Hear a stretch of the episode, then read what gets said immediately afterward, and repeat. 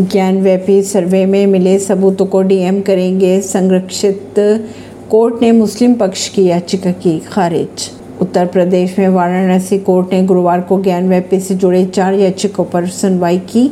अदालत के अनुसार ज्ञान व्यापी परिसर में एएसआई सर्वे में मिले सब सबूतों का संरक्षण डीएम करेंगे। इसके अलावा कोर्ट ने अंजुमन इंतजामिया मसाजिद कमेटी की एएसआई सर्वे का खर्च कौन देगा? इस याचिका को भी खारिज कर दिया। नई दिल्ली से।